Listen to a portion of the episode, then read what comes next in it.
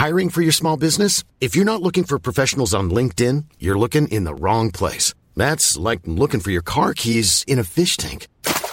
LinkedIn helps you hire professionals you can't find anywhere else, even those who aren't actively searching for a new job but might be open to the perfect role. In a given month, over 70% of LinkedIn users don't even visit other leading job sites. So start looking in the right place. With LinkedIn, you can hire professionals like a professional. Post your free job on linkedin.com slash people today.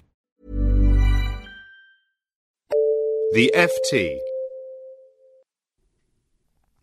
At some times of the year, work feels more of a chore than at others. This is one of those times. It's summer, Wimbledon is on, so's the World Cup.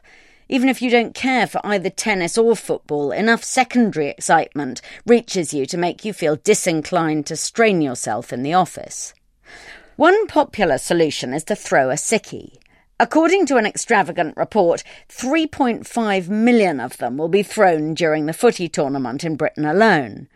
But not only is pretending to be ill a short term solution, it goes so much against the grain of my own upbringing that never in 34 years of employment have I thrown one, so it may be a bit late to start now. That doesn't mean that I disapprove of work avoidance in general. On the contrary, it's necessary for survival and is a skill that one needs, not only in early July, but all year round. Practiced well, it doesn't lead to failed careers, it often leads to the most successful ones. Take two men I know, both the same age, both equally talented. One is a magnet for extra work, which gets dumped on him all the time. Sometimes he grumbles a little, but diligently crunches through the pile of unexciting tasks, knowing that when he's done, there will be more waiting. The other man never does any surplus tasks at all. He isn't exactly lazy, but only works on things that interest him. In his spare time, he sits in his office watching the tennis on his iPhone. Which of the two is more handsomely rewarded for their unequal effort, Mr. Obliging or Mr. Not So Obliging? The sad truth is that the first has received no benefit from his drudgery, while the second has suffered no punishment for his shirking. I've been trying to understand how Mr. Not So Obliging gets away with it. At first, I thought it was a matter of saying no. This is a skill that I've finally mastered after a couple of decades of trying. It turns out to be really easy. You just say no at once without offering reasons. Yet, in my experience, skilled work avoiders hardly ever say no. They do something far more ingenious. They avoid being asked in the first place. There are some well known strategies for this, including bustling around with a clipboard looking busy, or wearing headphones and staring intently at the screen, forbidding anyone from approaching. Yet Mr. Not So Obliging tells me his secret is far simpler.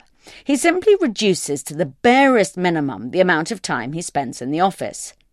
If you aren't there physically, it's extraordinary how little grunt work you get asked to do. It's true that some requests come in by email, but he assures me that these are easy to wriggle out of if you wait 24 hours before replying, by which time some other poor sucker will have been dragooned instead. The trouble with this trick is that if you're never in the office, people forget you exist. Fortunately, there is another work avoidance strategy that I've seen used to such great effect by some colleagues, it amazes me that there's no body of literature supporting it, and no courses teaching you how to pull it off. It is to act frightening. Frightening people never get asked to do grunt work. The difficulty here is that scariness is partly an innate characteristic and partly comes with seniority. However, at the margin, it may be possible to make yourself a little more frightening by playing on your workmates' fear of the unknown. We're scared of people whose behaviour we can't predict, and so it might be an idea to alternate taciturn behaviour with bouts of garrulousness. People might think you scary, or they might think you were going mad. The best work avoidance technique of all is to be perfectly willing, but perfectly incompetent. This trick is much practised at home by my sons, who, when asked to do the washing up, take care always to do it so badly that it becomes a serious disincentive to asking them to do it again. especially if there's anyone more competent around to do it instead. The equivalent of the washing up technique at work is to be hopeless at small tasks, to be late writing boring reports, or to write scrappy minutes for meetings. Alas, this is a trick for the advanced class only. You should never attempt it unless you're considered to be very good indeed at the big stuff. Then you will find yourself forgiven and, this is the really unfair bit, even respected for your areas of incompetence and unwillingness. When you're caught at your desk flagrantly watching Wimbledon on your computer, people will smile indulgently and think you a jolly good chap. For more downloads, go to ft.com forward slash podcasts.